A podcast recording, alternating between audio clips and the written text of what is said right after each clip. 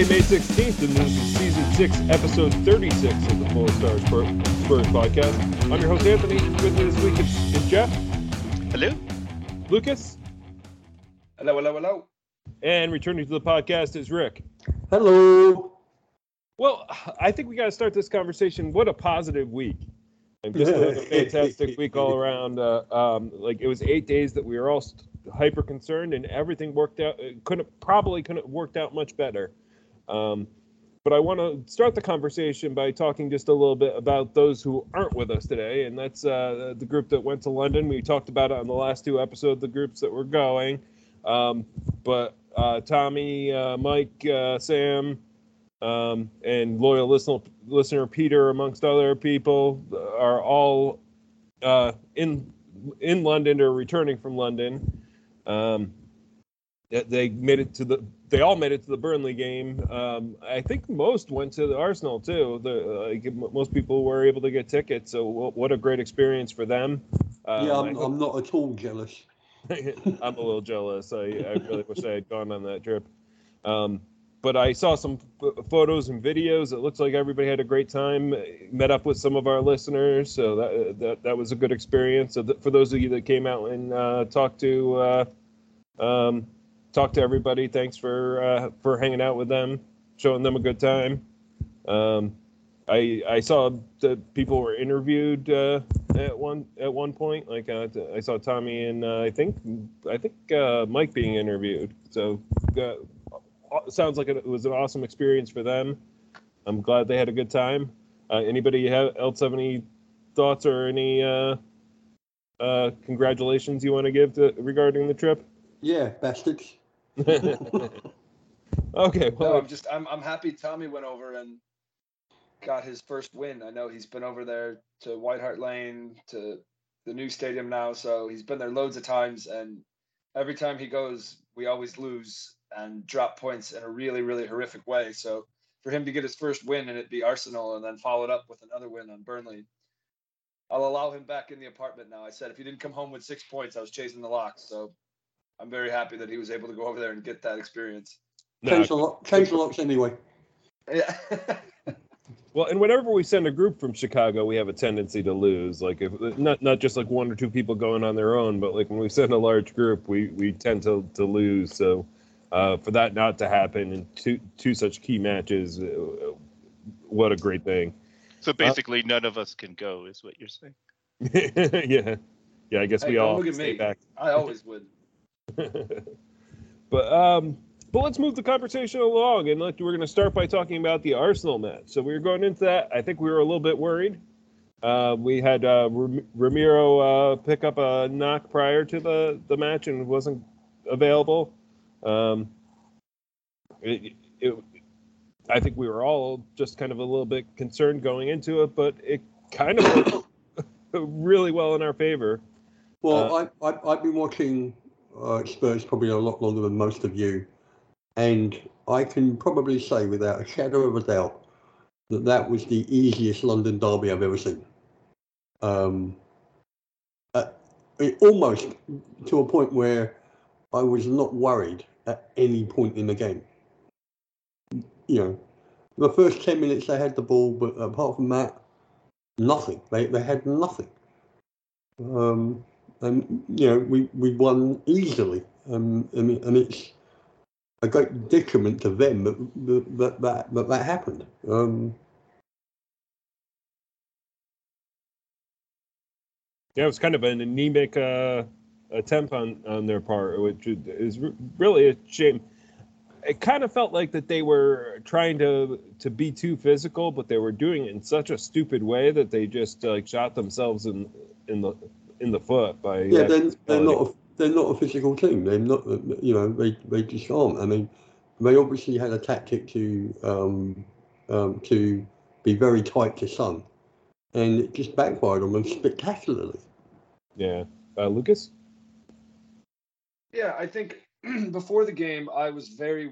I- I haven't been that calm in front of like leading up into a North London derby in a long time. Um, I think the, I just I knew it was a lock just because of the fact that this was our first time going back there with fans. Um, I knew that that that environment that was in the ground that day was exactly what I expected it to be. I expected it to be an absolute, just extra man on the pitch, if you will. Um, and it was, and our fans were up for it, and that place was rocking, and that's exactly what I expected, and that's why I knew I was like that was always going to be our night. But I will say I was really worried at the beginning when uh, Romero got hurt. Um, when they announced that Romero wasn't going to be playing, I was worried, and we look at it now and we say that was very easy of a game. Um, but those first 10 minutes was uh, we were very dodgy at the back and Sanchez did not look comfortable at all. Um, so we we got lucky that they played the wrong game plan. I think regardless, we would have taken care of business and we got away with the three points. But I, I just I don't think it would have been that easy if Arteta hadn't come out with that game plan saying, Holding, I want you to stick to Son and bully him. They tried to do what Villa did to us in that first half a few weeks back, where they just tried to out physical us every second, every challenge. They were just wrecking people.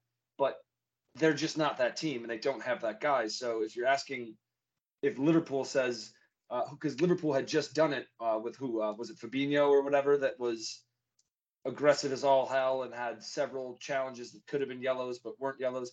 I think they probably saw that and said, let's go with that game plan. But Holding's not Fabinho. Holding was an absolute clown and was lucky that he didn't have three or four yellow cards he could have had. So uh, it was it was really I, I could see what Arteta was thinking, but it was a really poor decision. And I think that's the big reason that it backfired and it was so comfortable for us. I mean, I, like I said, we would have won, but I don't think it would have been as comfortable if we didn't have a nice penalty and a nice 10 minute advantage for 70 minutes. Rick? Well, uh, the, the, difference between this game or, and the Aston Villa game was the referee. I mean, in this game, the referee, you know, he, he let them get away with shit in the first 10, 15 minutes. You know, there was a lot of stuff that they were doing that he could have booked them for and didn't and then Davies makes a foul and he books and he books him straight away, and it, it, it was just bizarre. Um, well, Rick, Rick, real quick, Rick, the at least you're absolutely right, and and you could see this time when the guy when he finally uh, gave holding his first yellow, he held up three fingers at him, saying, "Yeah, that was that was your third one. I've been counting at least." At least this time the ref actually was aware of what was going on and was making a mental note every time Holding did one of those. But, but, and but then finally was like, "You, yeah." He was like, "You have no other choice. I have to book you now." But why didn't he give Davies three? But there you go. I, I won't uh, quibbling about stupid stuff, but but um, yeah, he, he, he, he let them he let them go. He let a lot go at the beginning, and then he clamped down on them, and he clamped on, on, on them justifiably, and they have got no argument about that. Uh, nothing. Jeff? Well, yeah, I mean, it was kind of the reverse battle of the bridge, right? It was Arsenal trying to show how tough they were, and it blew up in their face. But they're one of the worst disciplined teams in the league. I mean, they've been racking up cards all year, so this is nothing new for them. But it was hilarious. Arteta's uh, post-game remarks um, and his long crybaby whining that the referee had spoiled such a beautiful game and all that. it's like, did, did you watch the same game as everyone else? Obviously not. Um, and then you know uh, Conte took him to the woodshed in his uh, his post game briefing after that too. So that was a lot of fun. Yeah, he, yeah, he took him he took him around the back with the shotgun.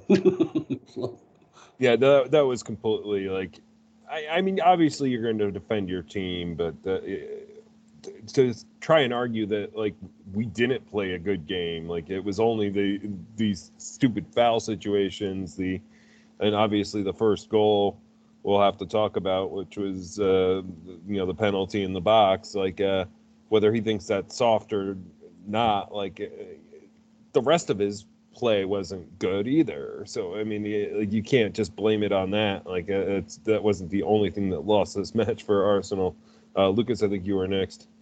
Well, yeah, and I think with the, the I think the best part about Arteta's comments too was that there's a, there's a specific reason why this game was played on May 5th or May 12th on a Thursday afternoon, Arteta, if you remember. We were ready to play you in January and you chose not. So, I, I mean, the, the, uh, the irony of that, how, how you can't even, how he even said those words was just absolutely comical. But um, yeah, I think as, as far as like, if we're going to talk about the penalty, I think that goes back to his game plan as well. I think if you were to take that goal out of context, and you were to just watch that play uh, as a neutral fan, you just got shown that play. You might say, "Oh, that's kind of soft as a penalty," but when you put it into context, knowing that every time Son had the ball, they were absolutely mulching him, and then when you're in the air and you have two guys hit him from two different angles, you're you're never. That's always going to be a penalty. The ref had no choice but to call that a penalty, and it's because you set the tone, saying every time we're going to smack him, and he already started carding people, saying, "I've warned you enough," and they just stuck with it. And I mean, he went up. It was uh, it's any way you slice it, that's a pen. So yes, I guess in context you could say that that was soft, but in context of the game, it was just it was the next logical step, and it was always going to be the call and that's on Arteta himself, which is what I think is so funny about his comments. It was his game plan which dictated his own demise. Rick? Yeah, I totally agree because if if they hadn't been fouling Son beforehand and that was the first one, they, it probably wouldn't have been a penalty. Um, but like Lucas said, it's it's the accum- the accumulation of everything that had gone before, and they were they were basically trying to hurt Son. It was, it was there's no argument about it. They were trying to hurt him. Um, they weren't trying to tackle him. They weren't trying to, you know, hold him or whatever. They were trying to hurt him, and um, it, it, you know, it, the result was um, the referee had no choice to, to give, but to give the penalty. Jeff, and they made no adjustments. I mean, you know, that was the game plan going in, and obviously there were no in-game adjustments to that either, because you know, holding like Lucas, like you said, he could have picked up three by the time he got the first one. But after he got the first one, he did not slow down at all. And usually, if you have you know some senior leaders in the team or a manager who knows what's what, they they you know they tell you to back off, and you know, but there was none of that. They they went full bore, you know, um, the rest of the time. Well, what you usually get with a good manager is you'll get you'll um, you'll get someone like Holding man marking Son. When he picks up a yellow, then they'll switch the man marker. So the next player can mark Son and get a yellow, and then you switch them again. Do you see what I mean? That's good management. So so you don't pick up a, a you don't pick up a red card because you're switching out who's marking who. But they, like you said, you know, it's an inexperienced manager and a certainly in a, a, a stupid player, basically.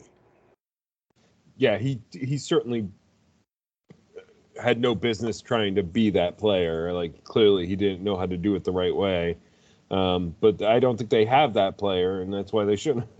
they should have come in with a different game plan. Like they well, he, they, they, they, tried they tried to beat us like uh, uh, Aston Villa, uh, play us like Aston Villa, as you said, and they they needed to play us like Arsenal, and uh, they weren't willing to do that. No, and and the other the other thing is um, Holding is actually their slowest defender. So you're putting the slowest defender against our fastest player. What's going to happen? Which just invites challenges. Yeah. What's going to happen? Well, let's talk a little bit about some of the other uh, uh positives in this this match because obviously this was mostly positives. Arsenal is always going to be a negative. Uh, it's just the way they're going to play us. But uh, but we had uh, other than the penalty, we had two other magnificent goals.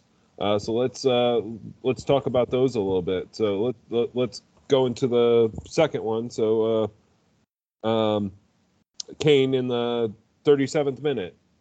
Yeah, we scored from a corner. Unbelievable.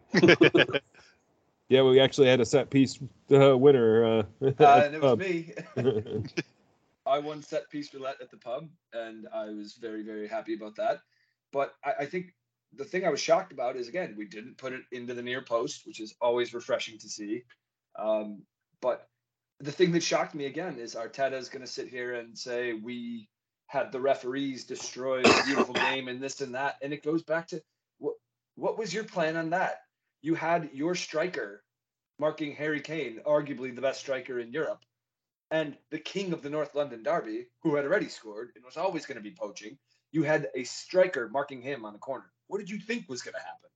And it was a beautiful ball, uh, beautiful ball on from Bentancur, and just, of course, there's Tend himself just sitting there to head it in. And so I think that, was just it was a beautiful bit of play from us. And Harry had to be thinking when he saw who was marking him, he had to be thinking, "This is Christmas Day. Like this guy's not staying with me." Like, and Harry Kane did Harry Kane things. It was so great, and I think that was every bit of us had that bit of reservation um, when we had gone up two one before in the year we were chasing down Leicester. Harry had the best goal I think I've ever seen at a derby, and probably in any game ever with that bender that he had from the impossible angle. And we were up a man for the rest of that game, and they were able to get one back and draw two two. And I think every every one of us had that in the back of our mind. We went up the man and we were up a goal. We all thought of that being possible. But that second goal there was what absolutely put that to bed. At that point, it was just over, and it was just a matter of how many can we score. Yeah, there was a time where I was thinking in this match that we might walk away with four, four or five. I mean, this really put them to shame. Like it would be something we'd be talking about for generations. I mean, as it is, this is I, I think I heard that this was our uh, uh biggest, uh, largest uh, win in the North London Derby in. You know, 20, yeah, like, I think it's a, we've never beaten Arsenal by three or more goals in a Premier League game. Uh, yeah, in a Premier League game, that's correct. Yeah, that's what I was looking for. Uh, but wow, uh, Jeff, uh, you, uh, you, well, I was just gonna jump in. Yeah, I was just gonna say, you know, then right after halftime with the third goal from Son, it was amazing how easy the second half was. I mean, we had lots of chances. I mean, Royal missed what like four shots all by himself. We had lots of chances to like really pile it on, but it never felt necessary. And you know, we were able to make subs at the 70th minute to save them for Sunday. Um, you know, it's like you said, Rick, this is not what you expect from a North London derby at all. I mean, Arsenal was were just totally outplayed and outclassed on this day. Yeah, it's um, it's like you said. You know, the, the second half was literally almost non-existent, and and it got to a point where we're thinking about Burnley on Sunday. You know, we're making subs, and we're you know we're um, and the players are taking it easy, and you know, um, it was almost a training game uh, after about the 60th minute um, because we knew they weren't going to they weren't going to do anything, and and we, we saved their legs for, for Burnley, which we really needed to do.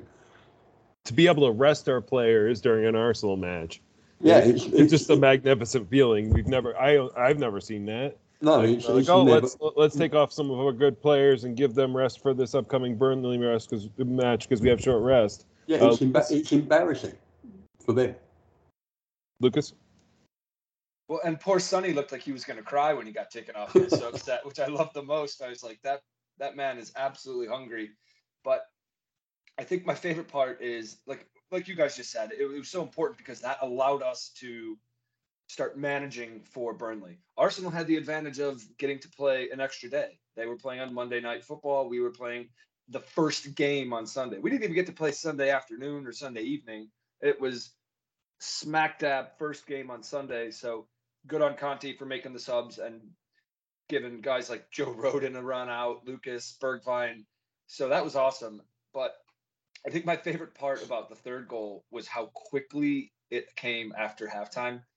Because you have to wonder what was going through Arteta's mind. Like, what speech did he just give in the dressing room at halftime saying, guys, one goal and then anything can happen or something like that? Like, kind of put a game plan together. And then within 90 seconds of half, it's like, well, fuck this not even going to put on White, not even going to make any other subs. Like he's now thinking for Newcastle. Like he started thinking for Monday's game because that game absolutely got put to bed right there, and it was so fun. At that point, it just became an absolute piss up, like Jeff had mentioned. Then it just became to see if Royal was going to get one or not. he was yeah. so close. so many times. Well, let's talk about uh, player performance for a, a, bit, and I think maybe the best way to have that conversation is we can have a bit more lengthy of an MVP LVP conversation than we normally would. Um, uh, Jeff, uh, you want to start? I, yeah. Well, do do you want to say MVP, or do you just want to talk about people who did well? Well, talk about people that did well and pick which of them right. is your so, MVP. I do want to give a shout, a shout out to Royal. I thought he was excellent in this game, even though he blew all four chances to put the ball in the net. That's not. I mean, that's not his game anyway. But um, I thought he was really. I mean, he's been shaping up defensively anyway over the past five games or so. Um, so I thought he was excellent in this game defensively. And I thought going forward, he started to show a lot more too. I mean, you could definitely see the improvement in him. He's still not a starting right wing back, and he probably won't ever be. If he's our starting right wing back next year, I'll be very upset. But he's young and he's improving, and um, it'll be interesting to see if he if Spurs keep him and keep trying to get something out of him or not. But my MVP of the game was Harry Kane. Um, you could tell he was up for it. He was moving and running a lot more than he has been the last couple matches, um, and he was on a mission. And uh, yeah, I thought he completely dominated Arsenal. Yeah, no, it's a good shout there. Um, let's go to uh, Rick next. Uh, yeah, I, I want to um, um, continue with the um, Royal talk because um, people forget that he's 21 and he's been in England six months. Uh, you, know, you know what I mean? It's, it's it, you know, people expect, you know, uh, you know, in this social media world of instant gratification, the players are just going to come in and they're going to be brilliant from the moment they land. And that, and that, and 99% of the cases, that is not the case. Um, you know, I, I've been harder on him than probably most people. Um, and you're right. You know, his defending is getting better. Uh, his attacking is getting better. The only thing that you know worries me about him is when he has possession, and you, you know he he doesn't. He's not really proactive in his own possession. He can run onto a ball or he can run back to defend. But when he has possession, that's when, when it worries me. Um, so he needs to work on that. Uh, as for an MVP, um, you could probably name half the team. Um, um, you know, Højbjerg had a great game. Bentancur had a great game. The defenders, all the defenders, um, had a great game. But I think I would go with Davies. Um, you know, pe- people forget or uh, underestimate Davies, but he's come into a back three, you know, ever since um, Conte's been manager, and he is Mr. Reliable. You know, every other defender has, has been out for a period of time except Davies. He's the number one person that always plays, always plays to a good level, and, and in some cases, and especially in, in you know in the Arsenal game, um, and previous games, you know, he's the one that's blocking tackles and you know and clearing the ball, and you know, um, so yeah, I give it to Davies. I, I think that's a very good shout. Uh, Lucas? Um, yeah, I, I mean, like, if we're talking just individual performances, I think there's so many guys that need shout outs. Um, I think Højbjerg played fantastic. Um, and because to me, that this game was two separate games. Um, I think up until the red card, it was two completely separate games. And I think it's because once the red card happened, you could say everyone had a great game. I mean, it was just it was easy to have a great game when you're up a man. But I think Højbjerg was instrumental winning the ball back and forcing them to make mistakes in dangerous areas for that first 15 minutes or so. Um, I think Ben Davies not only did I, I want to just highlight on what Rick said. I think if we come to, I, I mean, hopefully we'll we'll talk more, but hopefully I think if we can finish top four, what a tough decision it's going to be to try and decide who is our player of the season. And I think somebody that absolutely needs to be part of that conversation is Ben Davies. And I mean, uh, I'm also going to kind of spin this anti Poch here for a second, but it's not rocket science. He's always been left center back in a back three. That's his best position. So Conte came in and was like, well, let's have him do that. And voila, what a player we have in that. And he's always reliable. He's always putting in this performance, and he always does the number one thing he's expected to, which is to recycle it up to your left wing back and then be an absolute rock back there. I thought Dier was fantastic as well. Dier was the one thing that worried me when Romero wasn't put in. Um, was I worried maybe the emotions of the North London Derby? We know Dier's an emotional guy. I thought maybe Dier would have got carried away or something, and he would have pulled a holding and just punched somebody in the face or something. But um, I thought Dier was fantastic. Um, there, there were so many guys I thought were brilliant in it, but um, yeah, I think I think Højbjerg definitely deserved a shout out more. Should I give my MVP? Are we doing MVP, LVP, Anthony, or should we? Yeah, you're doing MVP too. Everybody else gave theirs. Okay, the if I'm gonna do, if I'm giving MVP, I would, it's got to be Harry. Um, just captain North London Derby. It's that's his day. Um, I thought he was brilliant. Um, even uh, you could say I, I was so bummed that he didn't actually get the assist for Son's goal on like the third one because all of that was created by him just bodying like three dudes in the box, and it somehow just laid up nicely and Son teed it up. So I think Kane two goals and what could arguably be said was an assist, but and I think another guy that we haven't touched on yet, but deserves a shout out as well was Kulusevski. I thought he played fantastic as well, and he put that ball in that got us the first penalty as well. So I thought Kulusevski just another kid like Rick mentioned, age with uh, Royal, another kid that's 21 showed up for his first North London derby, didn't seem phased, slotted right in and gave a great, great show. Yeah, no, all good shots there. Uh, I'm going to mention, uh, uh, since you guys have kind of covered uh, a large chunk of the team, I'm going to mes- mention some the you, you all missed. And I think Ryan Sessegnon had a fantastic performance too. Um, you know, a, young wing back, obviously some injury issues, but uh, um, it, it would be easy for him to to kind of lose a little bit of control in a North London derby, but like he he really had it together. He was contributing to the attacks. He was uh, making things happen. Um, and there's no way he could be my MVP, but but I but I think he deserves some recognition for this one as well. I mean, um, definitely we have a player there going forward. I I do think we need a a better rotational one than um, um, geez, why am I brain? You already forgot him. yeah, Sergio Reguilón? Reguilón. Reguilón, yeah. I'm like he's already out of my mind because I'd rather watch Sessegnon play, but um, but yeah, regardless, I, I, I think Kane probably has to be the MVP. But if we really want to go to the letter of the word and most valuable player, perhaps it could be Son. Uh, because if Son wasn't such uh, the focus uh, of uh, of Arsenal's uh, that's a fa- defense, that's a fantastic point. Yeah. yeah, then we really probably would have been in the same position. I think we still would have come out on top, but um, but because they put all that emphasis on Son, it really opened up uh, Kane to be able to do his thing. Uh, I think? Anthony, I think I think that's an absolutely fantastic point, and I think that Kane is Kane. Kane's so good. It's like nobody can game plan for Harry Kane. That's not something you can do.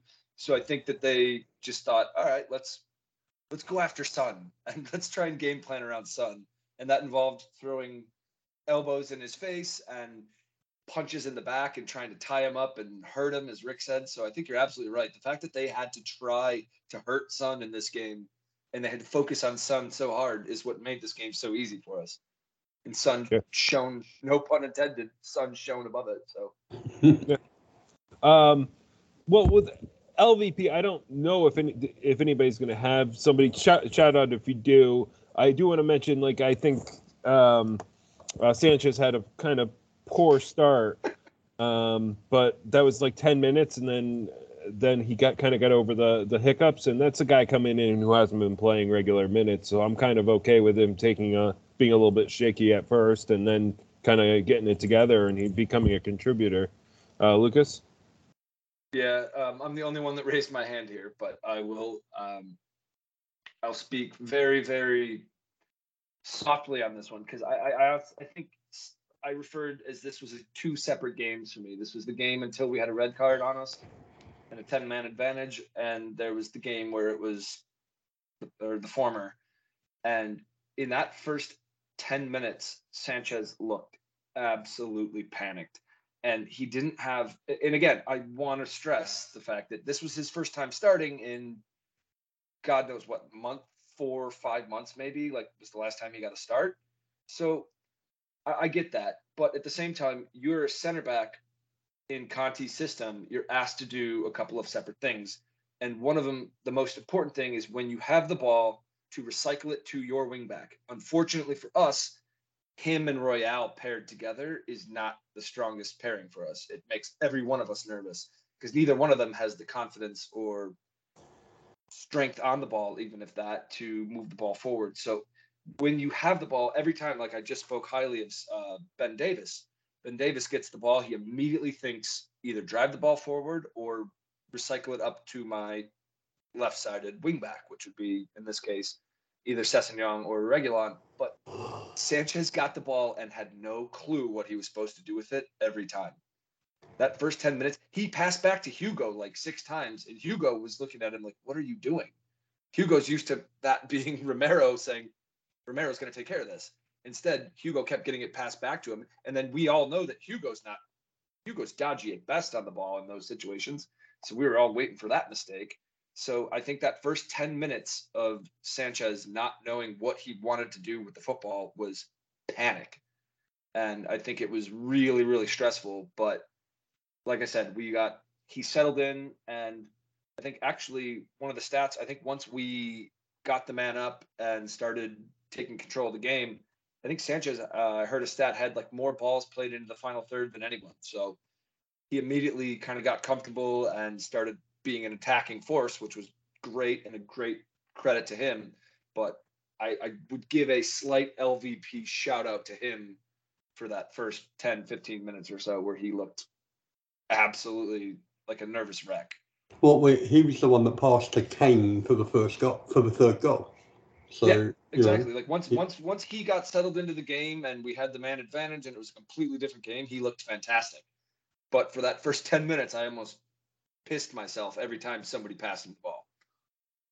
Yeah, I was with you uh, w- during that time period, but since he got it together, I, I- I can't in good conscience give him an LVP, and I don't think there's anybody else out there that deserves it. So, um, um, any final thoughts before we move on to the Burnley match?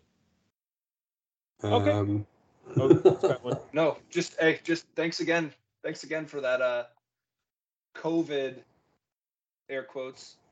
Thanks for that COVID scare you guys had while you couldn't play us in January. So yeah, yeah, but, um, yeah. When when we were when we were actually weaker than we, than we are now. Well, and Sun, Son, was hurt, Son wouldn't so have played. Yes, Son Yeah. would not have played if we had played So- this on schedule, and we wouldn't you, have had. Arteta Yeah. for allowing Son, Kulusevski, and uh, And Bentancur to be a part yeah. of this.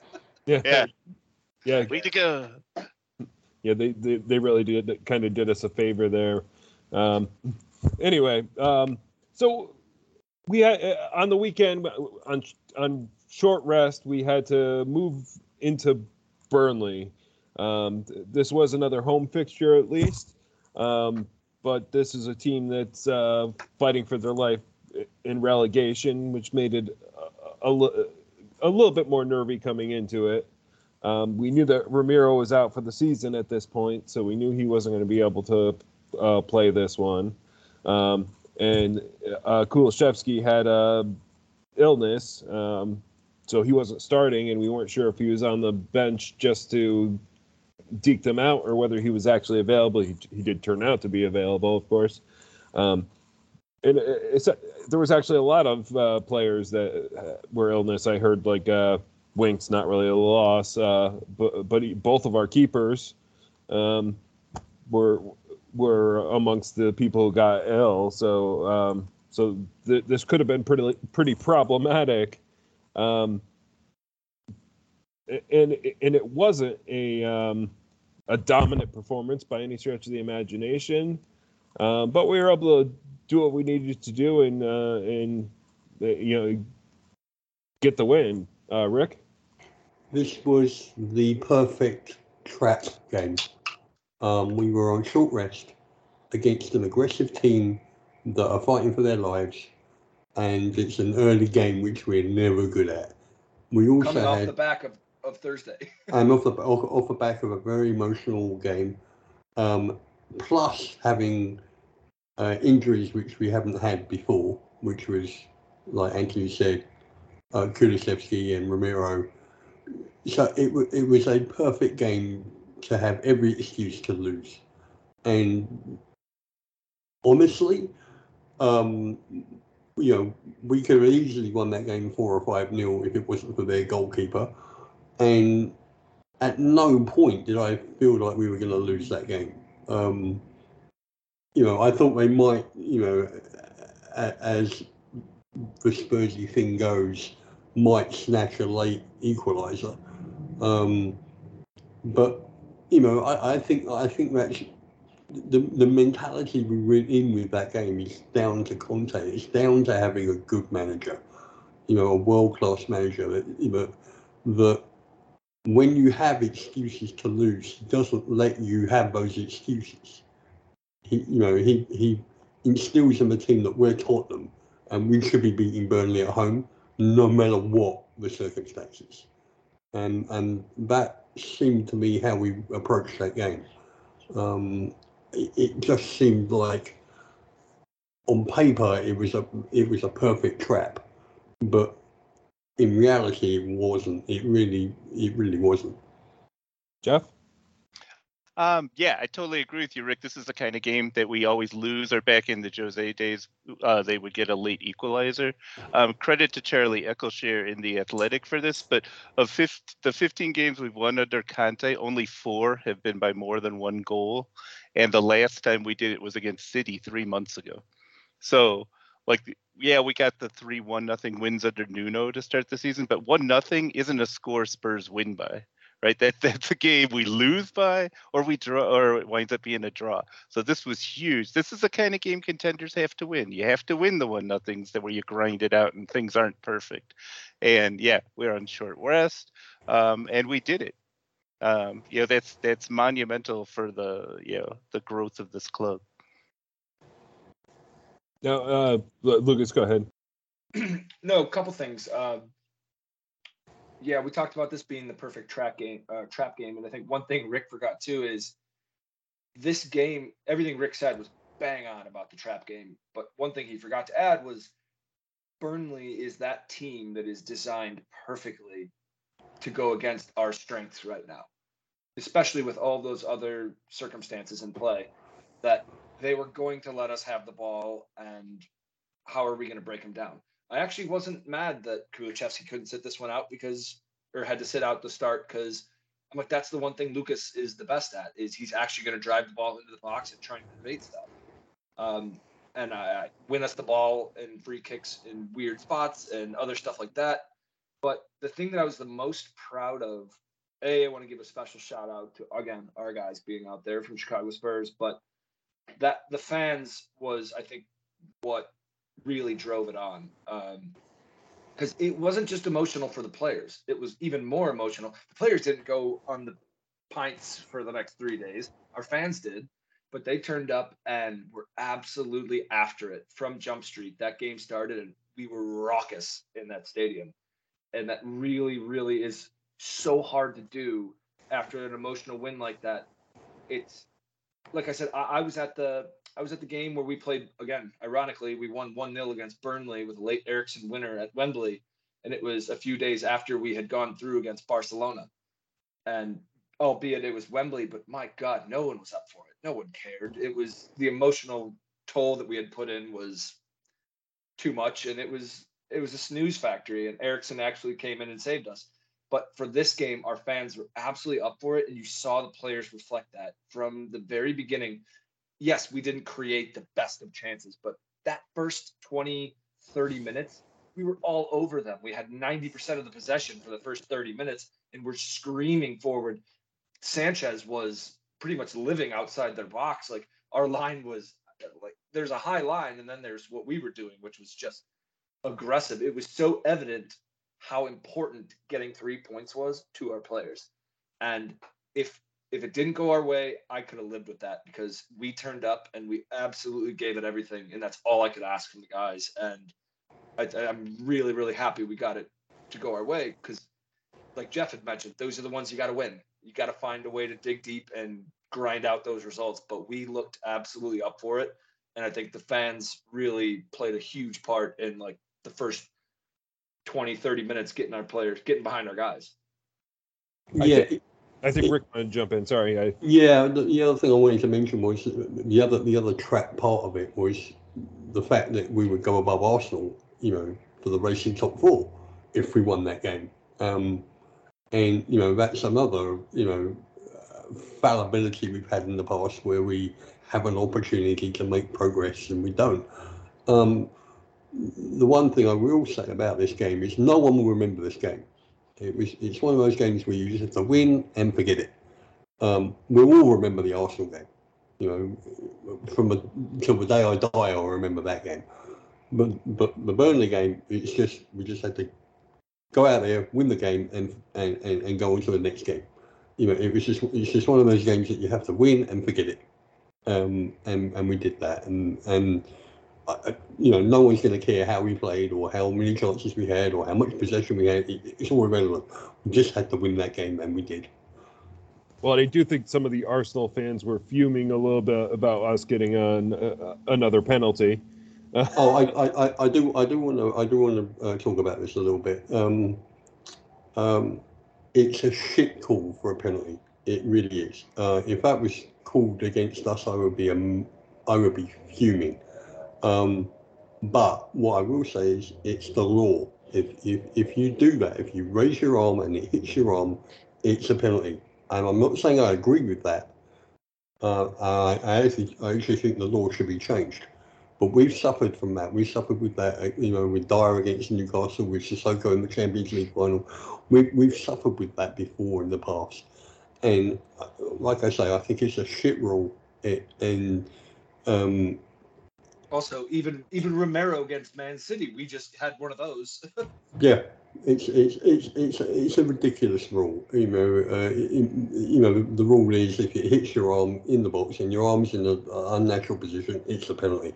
It's it's a stupid rule. Um, it, you know, back you know I always go back in the day, in my day, you know, uh, uh, you know, in the early years of the Premiership, this never happened. It was it, it was you know it was like it had you know you had to deliberately put your hands on the ball to stop it going in the net for it to be a handball. Do you see what I mean? None of this putting your hand, your arms behind your back just in case it might hit them accidentally. It's ridiculous. Um, um, I, they need to review this rule. It's it's it's stupid. Like we, you know, and I'm saying that even though we benefited from it, and it's and it's it's ridiculous. It's it's it's stupid. Well, I do. I understand that, like where they're coming from to a certain extent. That there's this gray area where, uh, what if you're really good at making it look like you're just like, oh, I'm, I'm just uh, jumping up in the air and balancing myself, but like uh, I, I could see where guys could take advantage of that and bring the ball down more often if there wasn't a hard fast rule. Um, but I I don't think like calling all those is the solution. Now that being said, like I think we deserve to win this game because of how well well we played them. We battered them, and if it wasn't for like a superb performance by Pope, um, uh, I I do think we would have had several goals here. So I'm not feeling guilty uh, uh about that penalty, but I like I, I would be upset if if we were on the other end of it. But but we have been on the other end of it, so it's our turn to to be on this side of it. Yeah. Uh, Jeff.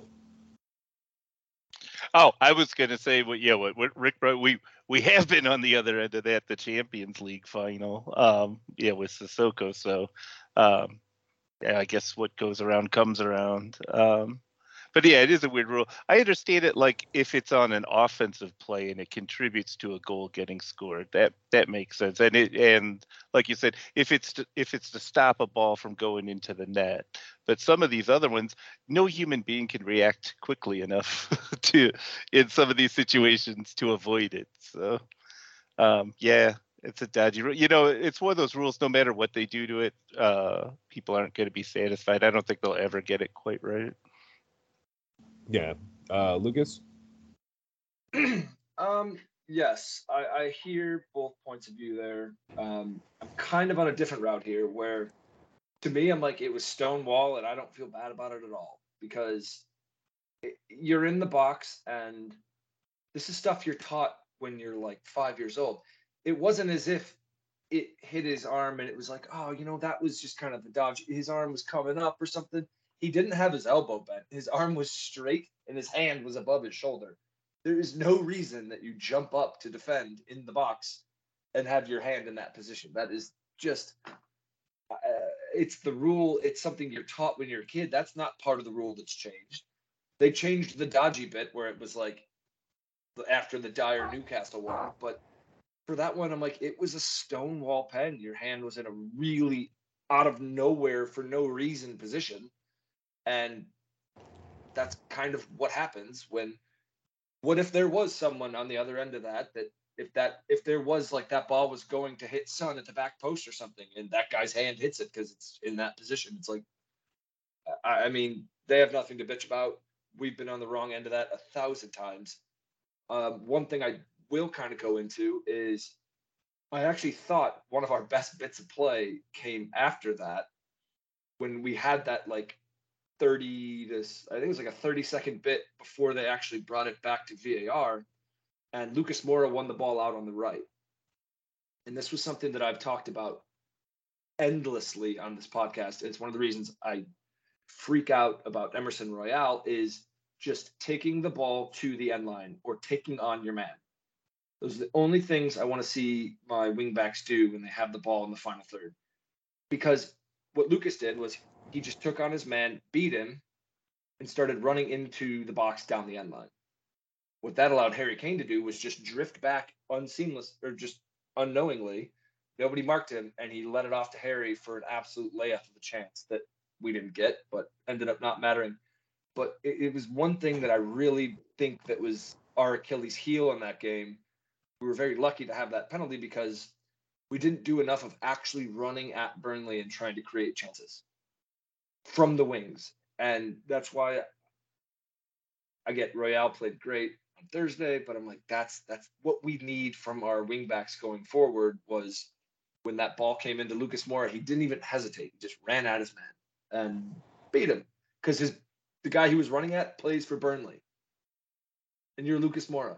And you're Emerson Royal. You play for Tottenham. Run at your man. Absolute sitter for Kane. Um, so it's just I would love to see us have more of that. Hopefully, we will on Sunday against Norwich. Jeff? Yeah, and Sessegnon should have done more than that when his opposite picked up a yellow too. He was still yeah. seemed kind of reluctant, but but I thought Sessegnon had a good all around game, and you know if Nick Pope hadn't stood on his head, he would have come out of that game with probably two assists. But but yes, uh, but Sessegnon had the same problem where he just wasn't going to go directly at uh, at his opposite. His crosses are nice and he's a good passer, but sometimes you think he could just take the plunge himself. Yeah, and, and I don't know how much of it's tactical, what the, what he's being asked to do in some cases, but uh, but he certainly at times like he, he tends to cut in towards the the middle more than he he uh, uh, drives to the the wing but when he does get a cross off, it's uh, he has he's pretty good at locating it. Um, but yeah, I'd like to see him drive into the box from time to time, especially in these like uh, tough, congested situations where sometimes you just get the ball moving and uh, get get a lot of people's feet in the same place, and uh, sometimes the ball will bounce in the right place and you'll get lucky. Uh, Lucas, yeah, and Anthony, and that's again, that's just that's when these are the games we need it the most. Um, like the biggest correlation I could put this to was I think it was either um, was it the first day of the year, like January first, one of those. We played um, Watford away. We ended up getting the win in the 96th minute off like a Sanchez header from a Son set piece. And that game, we had all they did was they put they I think they had a six man back line and they just packed the box and said, "Well, cross." And we Royal, I think it was, actually started that game, and regular like we just crossed in balls that they were easily just deflected away, deflected away. So in a game where they're going to let you have the ball and they're going to put 11 men behind the ball, you have to have guys from the outside be willing and risk it and run at your man. And if he stops you, okay, we'll re- we'll recycle it out. We'll, we'll get the ball again. If they don't, we now have an opportunity. You've just beat your man coming down the end line and you see in that opportunity that I spoke of with Lucas Moura, where Kane can drift back in the box unmarked and just get teed up for an absolute cracker. And that's what Liverpool, that's what City do. It's like, it's not rocket science. We just need the guys that are willing to have be brave enough to actually run at their men from the outsides. Yeah, no, I I definitely agree with you. And in wingbacks, uh, the the place where we need to the upgrades to do that. I think there's a place for Sessegnon in the squad, but um, but uh, I'd rather I if he has to be if he has to start so we can fix the other side, I think that's probably the the better move. But realistically, he's going to be hurt a lot. I think we we need another person to start um, start at wing back on Sessegnon's side for well, sure.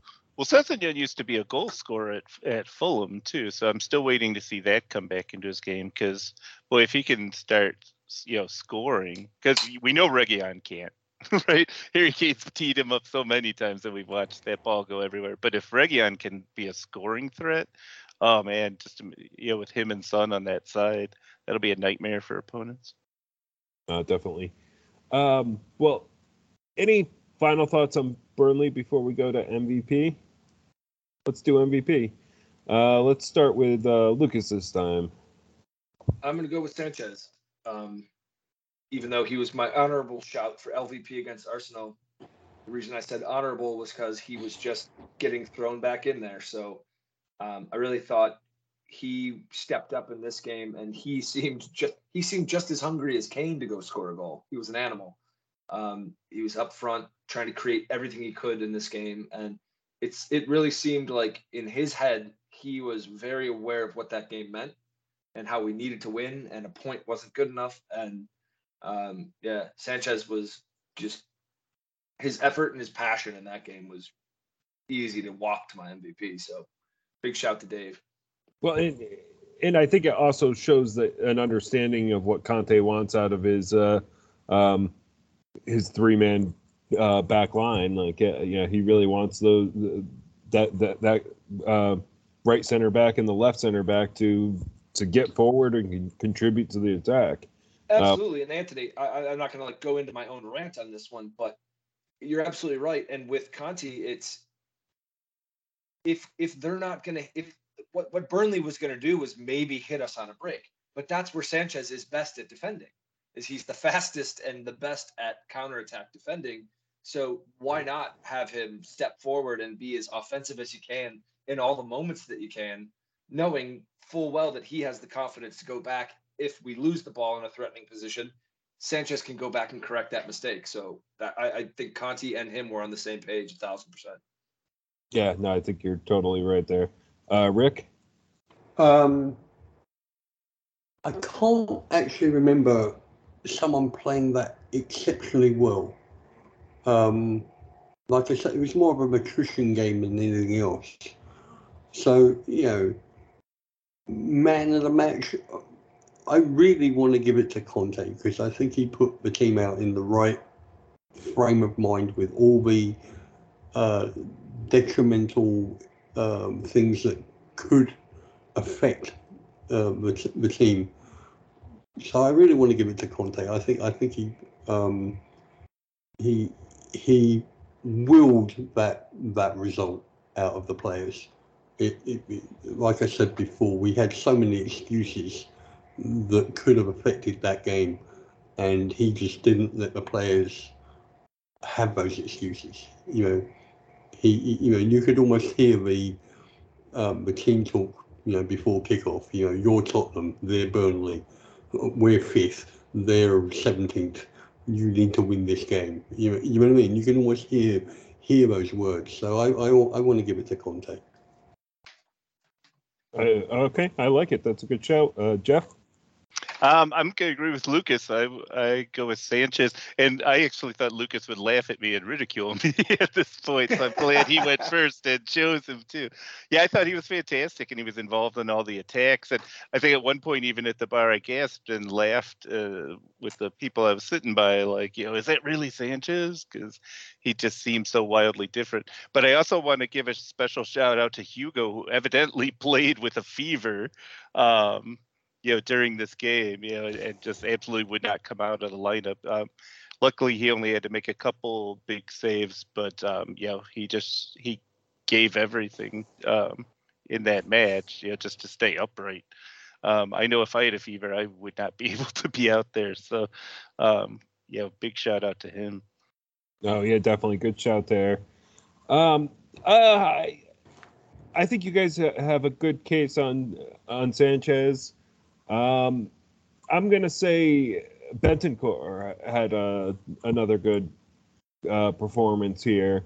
Um, I think it really made the difference in this one that, that we kind of controlled the midfield, and and and he certainly was a big part of that. I think he was a bit more of a beast in this one, whereas like I totally saw against Arsenal, Højbjerg was the beast, but but I think Bentancur was here, so I'm just going to give him uh, the, shout in this one and make him my MVP because as Rick said, it is tough to pick, and other than picking Conte, um, I I think he's probably the only other player that I kind of would select from there. So, um, so he's mine. Um, any final thoughts before we go to half?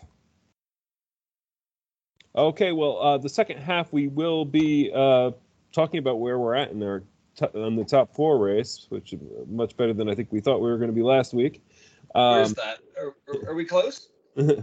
and um, and then we'll preview the the last match of the season against Norwich. Um, but first, we're going to go to Luke's locks. All right. so a couple of these are very simple, but they're all on the final day of the year. So let's take these all coming up this weekend. First up, we're going to take Man City minus two goals at home on Sunday versus Aston Villa. City will have their shot to win the league, and Villa have nothing to play for. So I think this is an easy no brainer. City will come out and steamroll for an easy three goal win. So take City minus two in that one.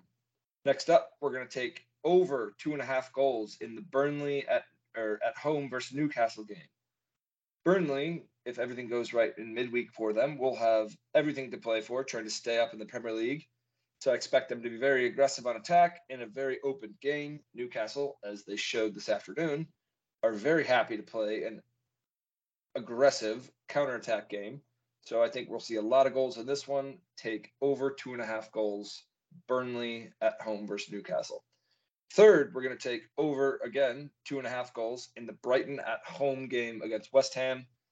Both teams have exceeded expectations this year and would love to go out on a high note. Both have proved very capable at hitting teams on the counter as well. So I think we'll see a fun, high scoring goal fest in this one over two and a half. Brighton at home versus West Ham. Finally, we're going to take Liverpool minus two and two goals at home versus Wolves. For many of the same reasons I gave out the City pick, I'm going to give out Liverpool here. Liverpool still technically have the quadruple on the line. I think we'll see Liverpool completely on a different level, and I think we'll see them roll to an easy multiple goal win. Liverpool minus two at home, absolute layup. There you have it. There's your four free picks of the week. Let's go get rich, kids. Thanks as always, Lucas. So uh, let's begin the second half conversation um, with where we're at, and um, and I think most of us, uh, if we didn't catch the match, were at least following what was happening with today's match, um, because it did, have so much meaning for uh, what our chances of top four were, um, and that was the Arsenal Newcastle uh, match today.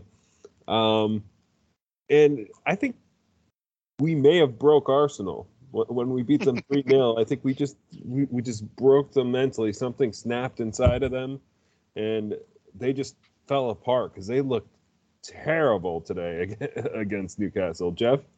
Well, they did, and it was just like the North London Derby. Newcastle could have beat them by a much bigger score line. Um, they had at one point they had a two on one breakaway on the goalie that they blew, and then there was another one too. So it could have been way worse. And after the match, Arteta just looked completely shell shocked. Uh, he did manage to get in the uh, the Arteta whine of the week afterwards. That you know, oh, they only had four days rest as opposed to Newcastle's eight you know, as opposed to our two yesterday. So he's never going to stop that apparently. But yeah, they they just look totally unfocused, and I'm already on record that I still think Everton beats them next Sunday too. So yeah, well, Jeff, Jeff, how about Arteta at least was able to say Newcastle was the better team today. He was. He, he did he admit that. He wouldn't say that on Thursday. He did admit that, and I don't think he said anything about the refs. So uh, maybe he's maybe he's trending in the right direction a little. Yeah, I I think it's clearly like he he wasn't going to sit there and give us any credit whatsoever. But but Rick, Well, I, I, I, I disagree slightly. Uh, I think we definitely demoralized them um, by beating 3 0. And Lucas will back me up on this. But they've actually lost six of their last 10 games. Um, and the four games that they won, I'll turn it over to Lucas. Thank you, Rick. Thank you, Rick, for teeing me up on that one because, as you know, I'm going to say they played someone that cared. It is that simple. What I all the props that I gave us for that first 30 minutes against Burnley, we showed up and we looked like we knew what was at stake. It's the same reason I said Dave was my MVP. Dave knew that a a nil-nil draw wasn't enough. We needed to win. This team for Arsenal showed up, didn't care. They were like, "Oh, well, the day out. We're up in this Geordie Shore, if you will." It was an absolute layup because they played someone that cared. Everyone was just praising Arsenal as some heroes because they were able to beat in a very short stretch Man United, Chelsea, and West Ham. West Ham was focused on Europa. Didn't even put Antonio in until the 70th minute. United hasn't really given a crap about a single game this half of the season, except for Ronaldo hat tricks against us in Norwich. Chelsea mailed it in and could not have given a single crap about that game because they were on a beach and were already out of Champions League and into next year's Champions League. So they didn't care. This was the first game, uh, us on Thursday, followed by this, was the only two games that Arsenal played against teams that cared. And they absolutely bent over like Charlie Brown's Christmas tree.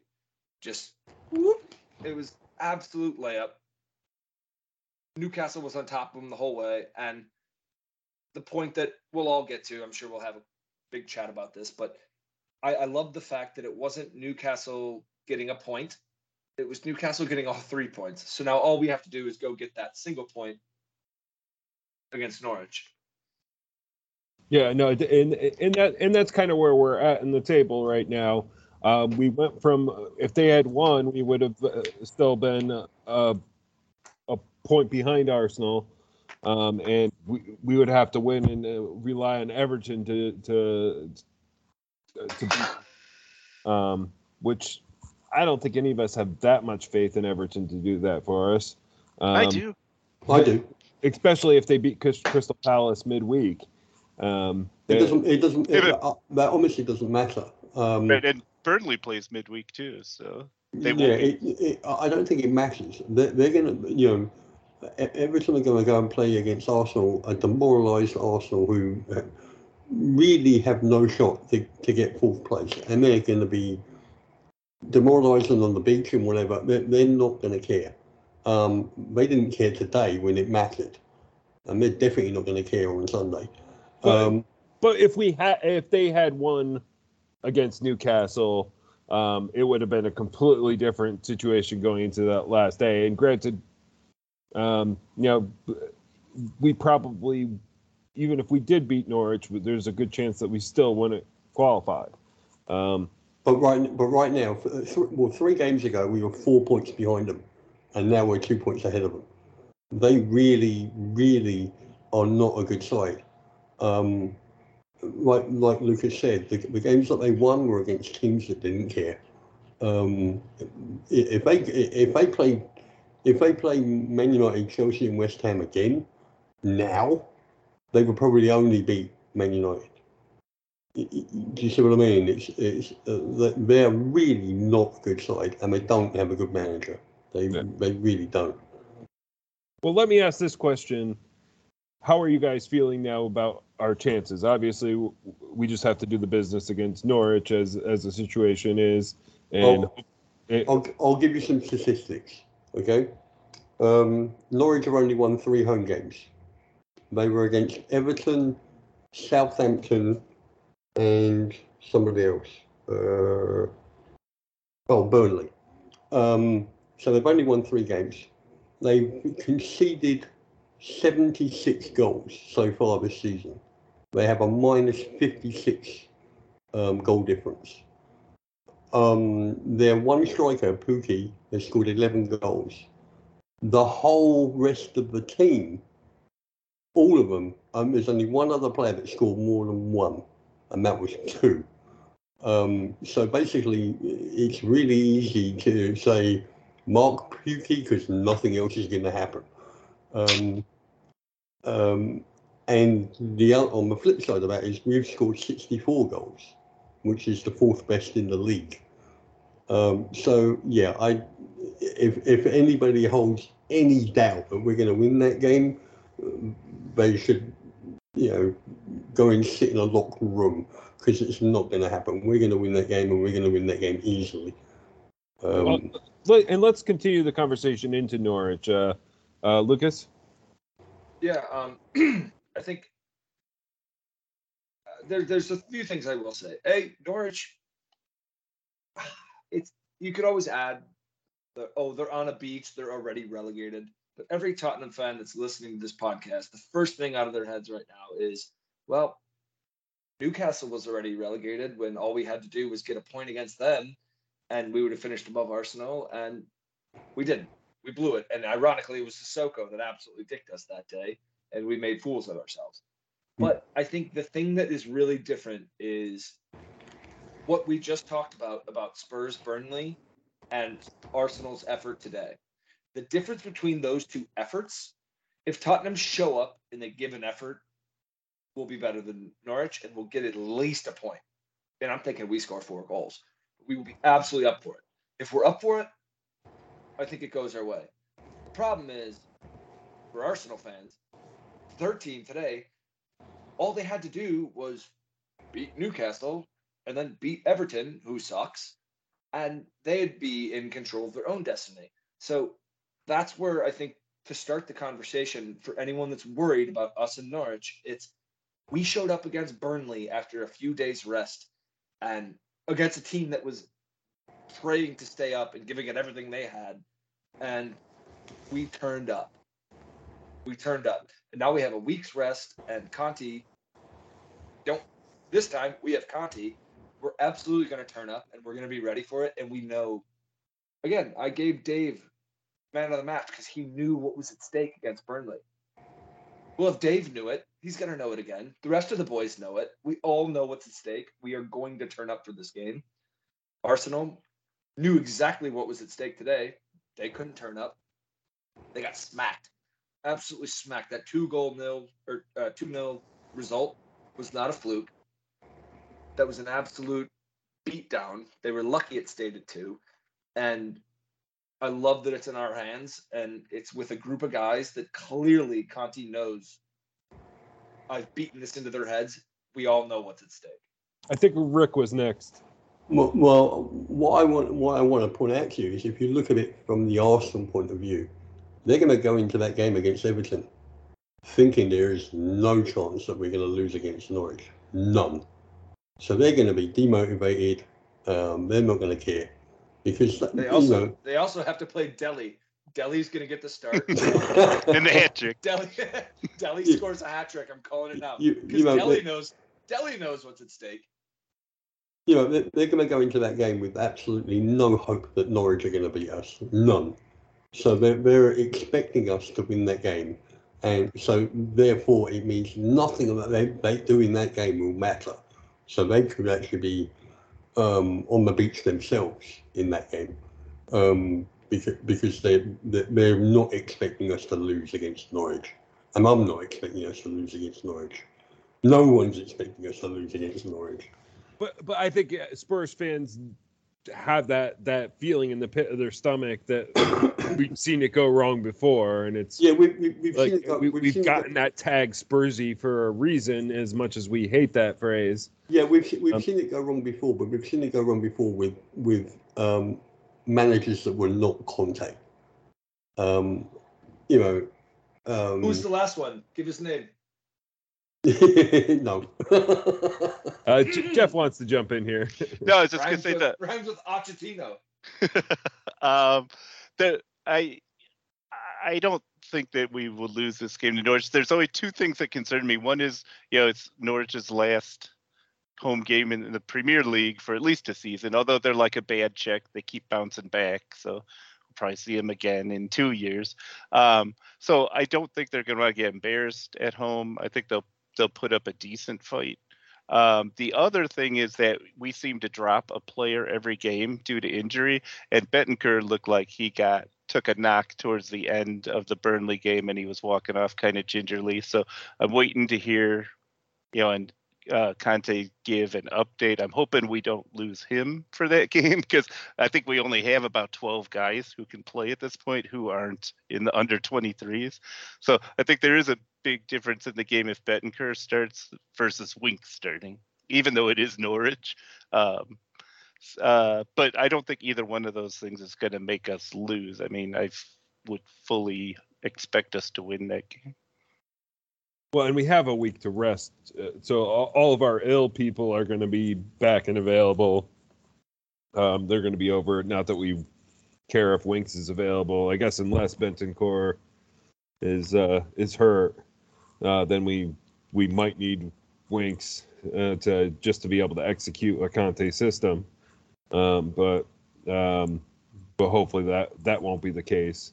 Uh, but I think Winks could handle a Norwich. Um, like we we've seen him have a couple of really strong performances against lower table sides this season, and I think uh, he probably could handle uh, playing Norwich if we had to. Um, Lucas. One thing I don't want, I want us all to be excited about Sunday. I want us all to be excited about the fact that it's in our control. Don't take Norwich lightly in the sense that they're always up for it. They are. I was at the Norwich game in December where within 60 seconds of kickoff, they had a chance, absolute layup on Hugo, and Hugo made a worldly save that allowed us to actually play into the game and not be down 1 0. But that being said, you know who scored that game? Sanchez. So maybe it's destiny. I don't know. But I want us all to remember the fact that there was a time the day before Halloween that I just had given up. Darkest day of my life, which ironically ended up being the best thing ever. We got done 3 0 at home by Man United. And that day allowed us to sack Nuno and hire Conte, and it allowed United to not sack Ole. so we got Conte instead of them. That was El Sacico. And if you had told me on that day that the final day of the season, our destiny for top four was in our hands, I would have bitten your hand off and I would have called you a liar. So here we are. What Conte and these boys have done, whether we do we Spursy bottle it? All that crap. Who cares? Honestly, what we've done to this point, it's it's really, really impressive. And I'm so proud of all these guys for getting us here.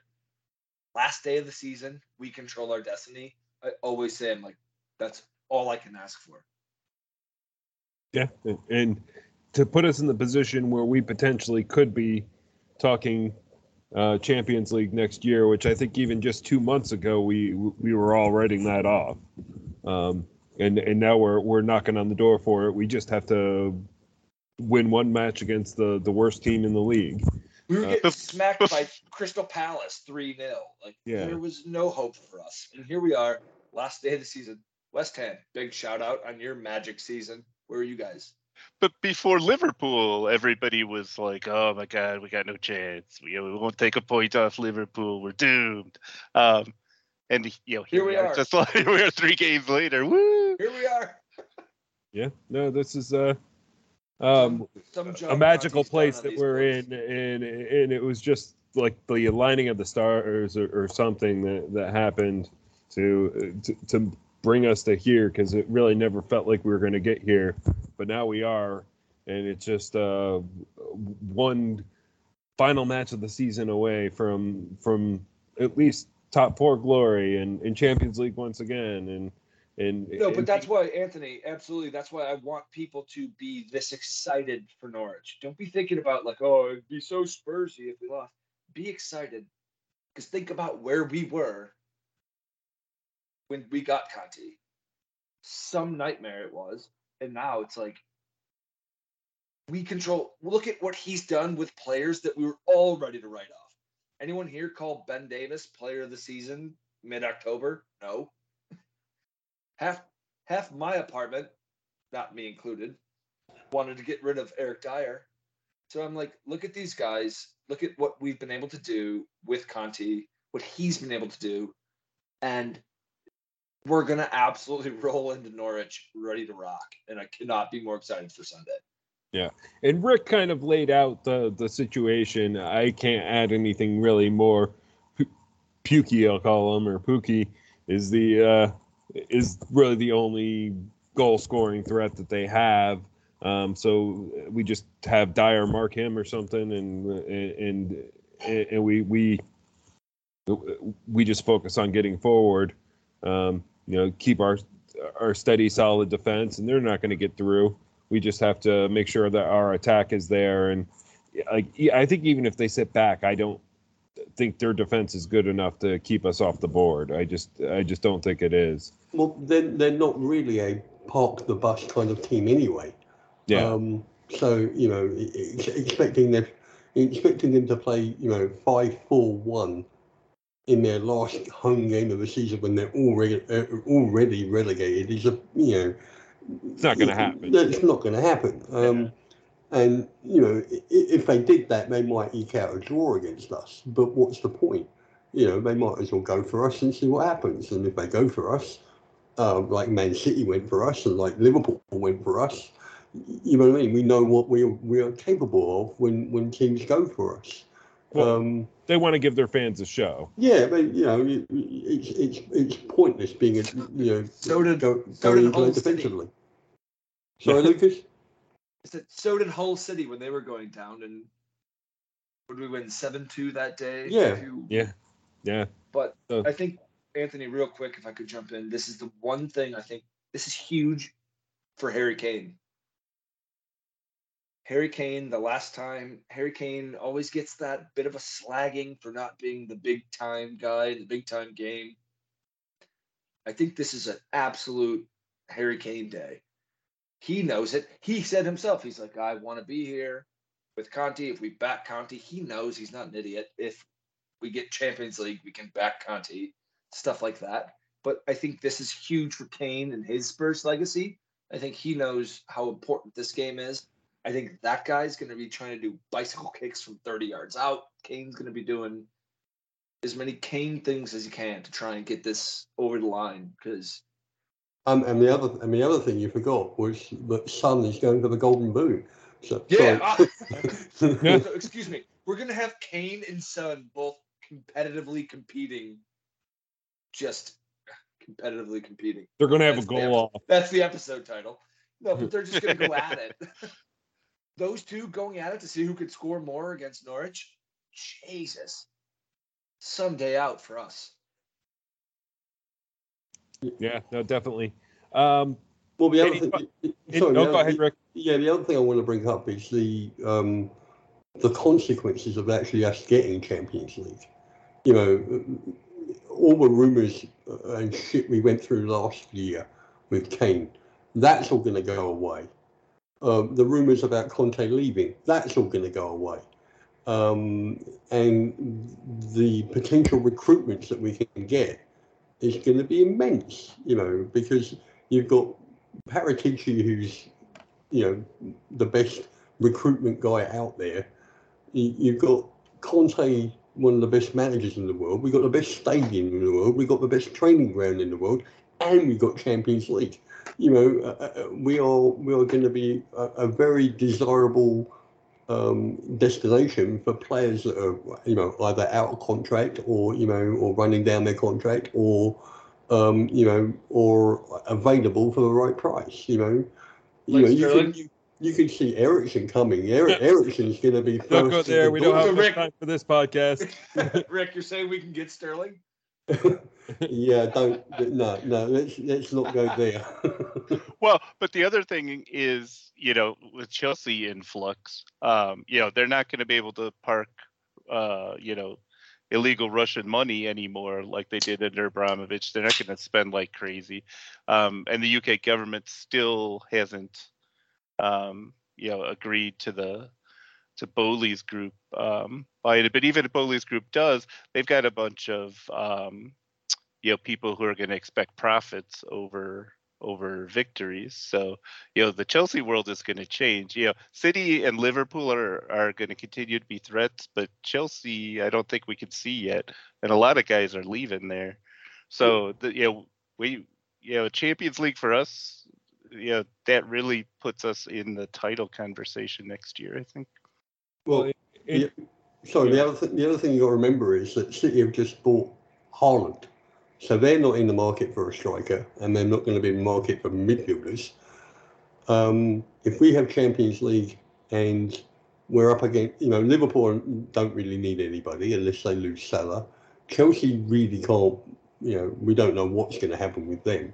So the only people we're, we're competing with for players are Manchester United and Arsenal. Is anybody, any player going to choose Manchester United or Arsenal over us right now? No, they're not. They're not going to go to a team that's, um, you know, completely devoid of any kind of morale, which is Man United, and also, you know, who's going to go there?